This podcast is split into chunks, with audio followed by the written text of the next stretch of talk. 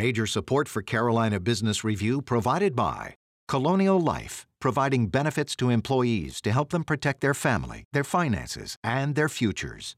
High Point University, the premier life skills university, focused on preparing students for the world as it is going to be. And Sonoco, a global manufacturer of consumer and industrial packaging products and provider of packaging services with more than 300 operations in 35 countries. Happy New Year. It's going to be hard to top what happened in 2021 when it comes to dramatic headlines for sure. But what will happen?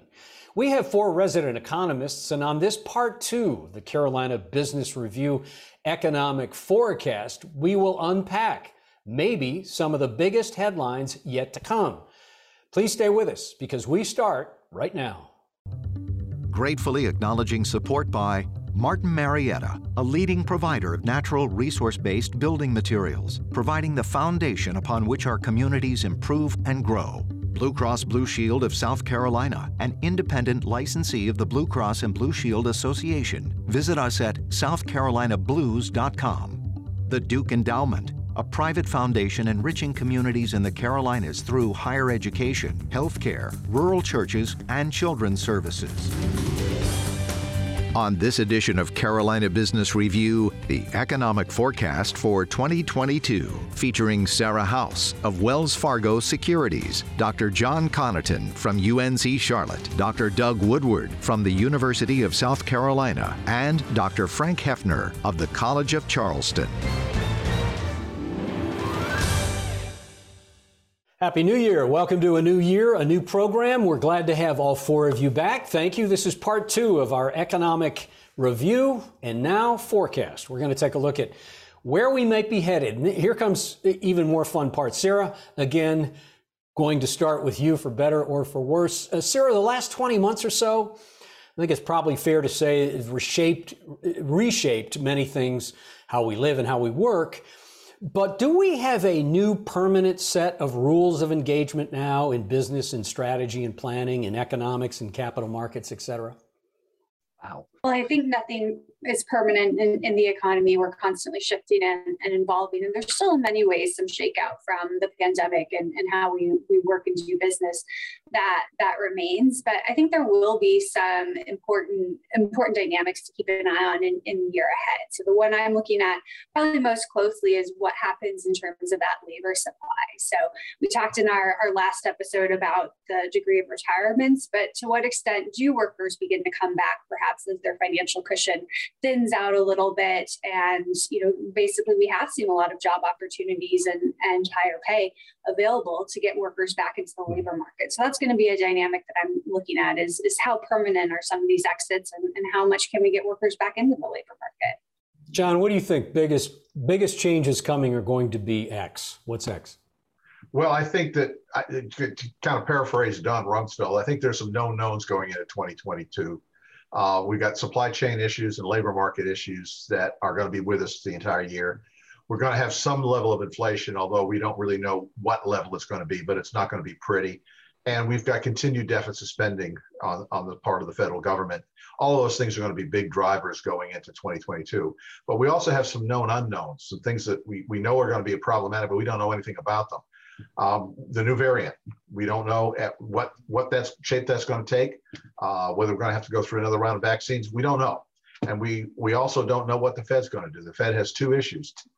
They've talked about tapering and they've talked about interest rate policy but they haven't talked. They've talked in generalities. They haven't talked in specifics, um, and we don't know what's going to happen. And those will have big impacts on the economy in 2022 going forward. Okay, let's keep going down the line, Frank. Chris, uh, you talked about changing the rules of engagement. Just from an economic point of view, uh, maybe call it pandonomics. There's a new kind of economics out there that came in the pandemic when everyone's expecting now, and this will be true in 2022, that the government's going to be there for them, whether it's the Federal Reserve or if we get another variant, we need more stimulus checks. People are, there's a consensus in this age when there's so much partisanship and we're so polarized over many things. There's a surprising amount of agreement that the government is really needed now in a major way to keep this economy humming. But 2022, it's going to be much more difficult because we know the fiscal stimulus is uh, pretty much over, at least the massive fiscal stimulus with the checks and everything, and then the extended unemployment benefits and so forth. That's winding down. Uh, and then there's the, we'll talk about it. Then there's the monetary policy. It's not going to be the same in 2022 as it was in 2021. It's going to be a huge debate over how to taper, how many interest rate uh, increases we're going to see. Uh, and uh, so uh, it's, it's going to be quite a different year. Right. Right. Well, with respect to um, COVID, of course, that's very unpredictable. But um, I think what guided us in the past with a lot of the policy issues was the lockdown. Um, in the absence of a lockdown, uh, we may not see the same kind of dramatic changes that were precipitated by that. In other words, if a new COVID variant comes out and all we really have to do is just wear masks, then the economy can keep humming along. But the policy issue is if we're going to have a lockdown, that's going to create a major issue in terms of uh, labor markets, uh, supply chain, the whole, the whole, the whole kit and caboodle, so to speak. So that, that that's really the unknown that uh, John is talking about. We just don't know what that policy response is going to be because we don't know how bad the next wave is going to be, and uh, that's just a, a real difficult thing. Now, as far as the supply chain goes, you know, I've got a good analogy on this. If you ever drive down I 26 and you see a traffic accident, you've got about five miles of cars backed up. It's incredible that when they clear the accident, it all those cars don't move at once. It takes a good hour or so before it finally, you know, goes through.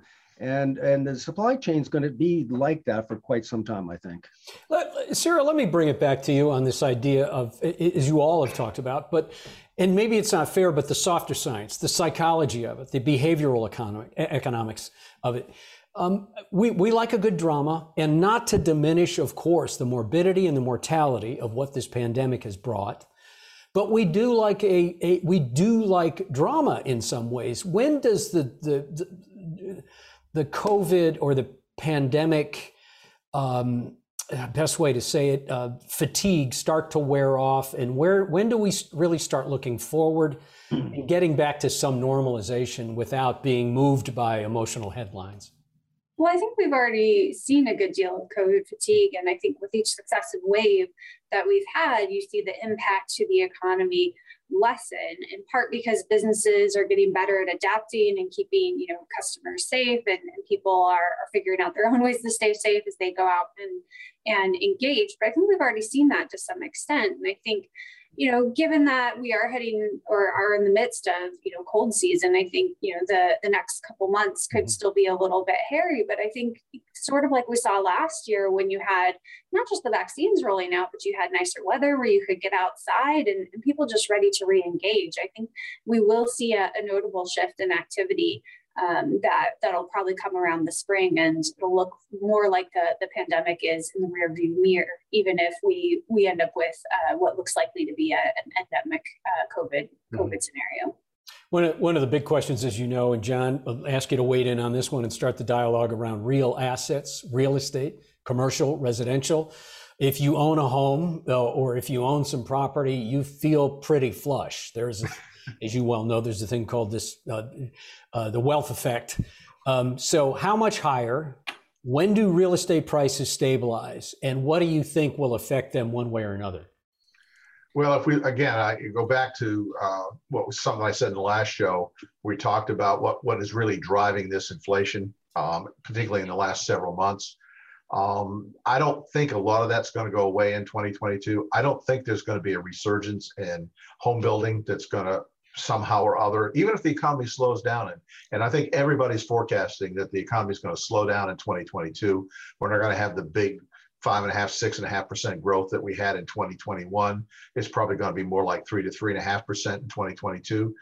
Uh, I don't really see uh, much happening on the supply chain as it, supply side as it relates to assets, uh, particularly houses and uh, used cars. I don't think those things are going away. Yeah, if I could just add to that, I mean, it is really housing, it's supply and demand. And there's been this big demand. Supply can't respond that quickly. So prices are going to go up, although I believe in 2022 they're going to abate. But I just want to make one other point. It's very uneven across different demographic groups and across different regions as to who benefits from this housing price appreciation. Mm-hmm. Uh, some regions, for example, even within the Carolinas, have done ex- exceedingly well Charleston, uh, Charlotte, Raleigh. Uh, Columbia, less so. So, not everybody is experiencing the same wealth effect uh, as others. But the other thing is demographics. Uh, you know, houses don't appreciate in poor neighborhoods they appreciate much more in the wealthier neighborhoods. So the rich are getting richer as a result of this. And the real benefits of all this wealth appreciation have gone primarily to the top 10%, if not top 1% of our population. Most people are not feeling this. Um, 90% of the population is not benefiting that much. You know, demographic side, I'd like to point this out because when I look at the students that are graduating, I keep pointing out to them that they've got historically low mortgage rates. Why aren't they buying houses at age 26? Well, it's because the labor market is so fluid. They're not going to lock into a house. They're they're perfectly happy to rent because they don't know how long they're going to be in that region or that particular job. So I think we've got a fluid, a more dynamic labor force that also precludes buying some of these houses. Uh, so as a result, rental rates are changing. Mm-hmm. And apartment construction is booming, at least in the Charleston metropolitan area, it is booming. So I think there's a shift on that also. Um, as Doug in his uh, report last week noted, we, we, South Carolina has been a benefit of uh, beneficiary of in-migration. And, and that's also driving up housing prices because these people are moving in with sales from previous houses and they have assets. They're mostly so, retired. They're older people, over 55. Right, which is changing our labor market scenario too. So you know that, that that's a whole. As uh, John pointed out, that we we don't focus enough on demographics typically in our analysis. Uh, let me ask you something, Sarah, and then John, I want to come to you, and, and we'll start unpacking this idea about labor markets and what hybrid working models may look like. But Sarah, with the cheap cost of money, low interest rates, and it gives everyone the ability, anyone who has credit has the ability to use that loan or use leverage. Um, someone said in some dialogue recently that this could be a debt trap. In other words, we take out a line of credit, we borrow against it at a very low cost, we buy an asset, whether it's a car, whether it's renovation, whether it's a house, and then rates go up. And with the amount of people that have taken out loans with the idea that this is cheap money, is it something we can get caught into? Is that a fair way to call it, a debt trap? Well, I, I, think you have to look at the the duration and, and, whether that debt is is fixed. So, from the perspective of taking out a mortgage at these very low rates, that but it's a fixed mortgage, okay, that's that's less of an issue. Um, I think where we do potentially see problems with rates rising and and why you know when you look at the inflation backdrop and you know, perhaps procrastinate prognosticate about why isn't the Fed likely to raise rates faster is because there is a lot of debt in the system, and you know particularly when you get into you know corporate debt, a lot of that's actually floating too, and so uh, there's a lot of questions between that and also just the federal government debt is you know how much can can rates actually rise before it does before that um, before the interest burden does get more prohibitive and, and create larger problems. It's it's still not very known. It's going to be something that the Fed's going to have to test to some extent, and that's why they're they're likely to move slowly in, in terms of interest rate hikes later this year. Uh, from the C-suite of Fortune 500 companies to the smallest businesses in the Carolinas, John, you know that the big the big debate, the big unknown at this point is what the workforce is going to look like a year, two, and five years from now. And I mean, look like when it comes to where are they going to be located? How do they work? How do they interact? We are in the midst of a hybrid model. How do you think this this unfolds the next couple of years? Well, I think there there, there is one known in this area, and that is that uh, labor force is going to be stagnant or shrink over the next decade. Uh, that's that's a given. Um, unless we can entice the older baby boomers once they retire to come back in the labor force, um, the age groups that are replacing the baby boomers are smaller. And that's number one. And number two, um, historically, uh, younger folks have a lower labor force participation rate than the older folks, the baby boomers did. So the millennials, the X's, the Y's, they all have lower labor force participation rates than the baby boomers did. So businesses are going to have to be aware of this.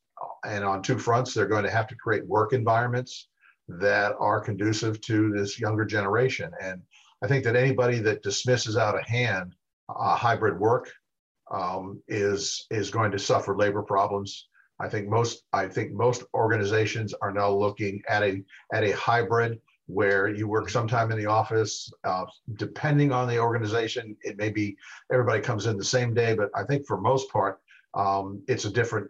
Maybe one day everybody's there, but on the other days it's it's sort of a, a random thing, mm-hmm. um, and they get to make their own schedules. I think that's the future.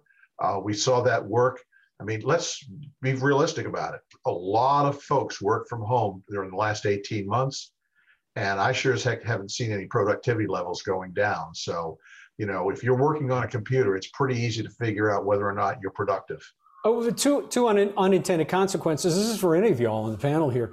Two unintended consequences are um, uh, you've got uh, business owners, you've got chief execs, you've got managers thinking about, well, do I need to have a different compensation plan? That's the first one, as you, you all know. And then the second part of this is, again, the animal spirit of competitiveness in the workplace if you've got a remote worker who's meeting with those that are in the office remotely, then you've got one feeling possibly at a disadvantage because they don't have the same working environment eye eyeball to eyeball. So, anyone, un- unpack those two challenges. Well, uh, I'm not too sure I can do that, but I want to bring something else on a side note before I lose track of my thought, and that is notice what, what we're talking about. We're talking about a certain class of worker. There are a lot of people who cannot work remotely yeah. plumbers, electricians. Uh, they're just, they can't do it, factory workers. So we're actually talking about a very narrow group of people that are one, highly educated, highly mobile, and and can and do this. And so uh, to back to your question though, working at home works real well for some people. But what if you've got um, other family considerations, your work environment could be substantially different. So it may not be as effective for you, and you may be at a disadvantage because you're not having that uh, coffee room chat mm-hmm. with somebody about issues. And, and that becomes an interesting problem on how to work out the hybrid issue. But I'd like to reemphasize that it's not available to everyone. Doug, Sarah, what do you think? That's exactly right. I agree with Frank. I mean, we we know a lot of people uh, love this uh, hybrid model now and want to continue if they can do it. I think that is going to be true for a lot of office work. People with college degrees, advanced degrees, are the ones that benefit from that. Those with a high school education or lower, those are the ones in the service jobs. Have to go. You have to do face to face. Uh, they can't uh, they can't go to a, a, hybrid model, remote work. They're going to and but it's a challenge for the businesses now. I've, I've, been hearing from, for example, restaurants. I mean, they're desperate now. They're actually thinking uh, of automation. they're the ones on the front lines of this. They can't find workers. They're looking for ways uh, that they can uh, increase productivity or keep productivity without having to hire as many workers. And, and in fact, that's what we've seen is, is a restaurant and uh, leisure and hospitality employment is still by far the one that's been hit the hardest. It's down uh, below where it was pre-pandemic.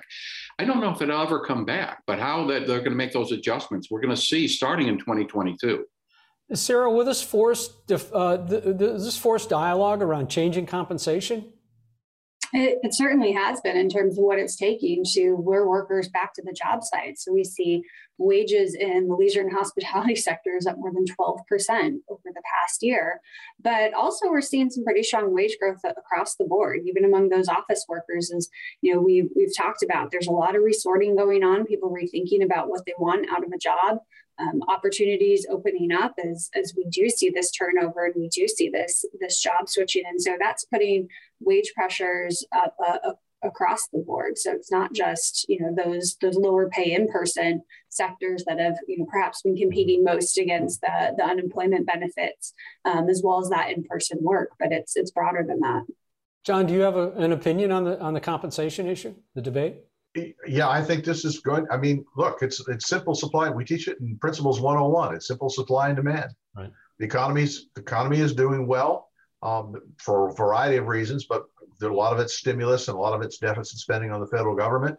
Um, so demand is there, and uh, we are going to be experiencing labor shortages. There's no question about that. So how do you get rid of them? You raise wages. So that's going to be the story in 2022. Watch, watch what happens to wages, which will then drive inflation. Yeah, um, and, also, and, and Hush, Frank, hush. I didn't mean to cut Frank off, please. you can. It's okay. That's the only way you're going to get in, Sarah. You know that. I, I was going to say, but also what happens to productivity. So, you know, talking about automation in, in the restaurant sector, but that is a way that businesses can afford to pay their workers more with, with perhaps taking some of the edge off in inflation and not seeing those labor costs fully passed on to consumers. So that's also going to be something very important to watch ahead. Okay, but just well, my, my gut feeling on this is we're going to have rising interest rates and we're going to have rising inflation just because I've been predicting both for the last 10 years. And I'm going to get it right one year. And this was the first year at our board of your uh, board of economic advisors meeting when I lowballed it all and said, you know what, now it's going to happen. And, and I really do think that we're going to see that. Really? So, Frank, you're saying a wage price spiral this year? Uh, a traditional Keynesian wage price spiral. Would you say a spiral? I mean, that sounds pretty dramatic. Would you say yeah, it's going to be a spiral? I would add one more factor in this. the last show we talked about demand pull, cost push inflation.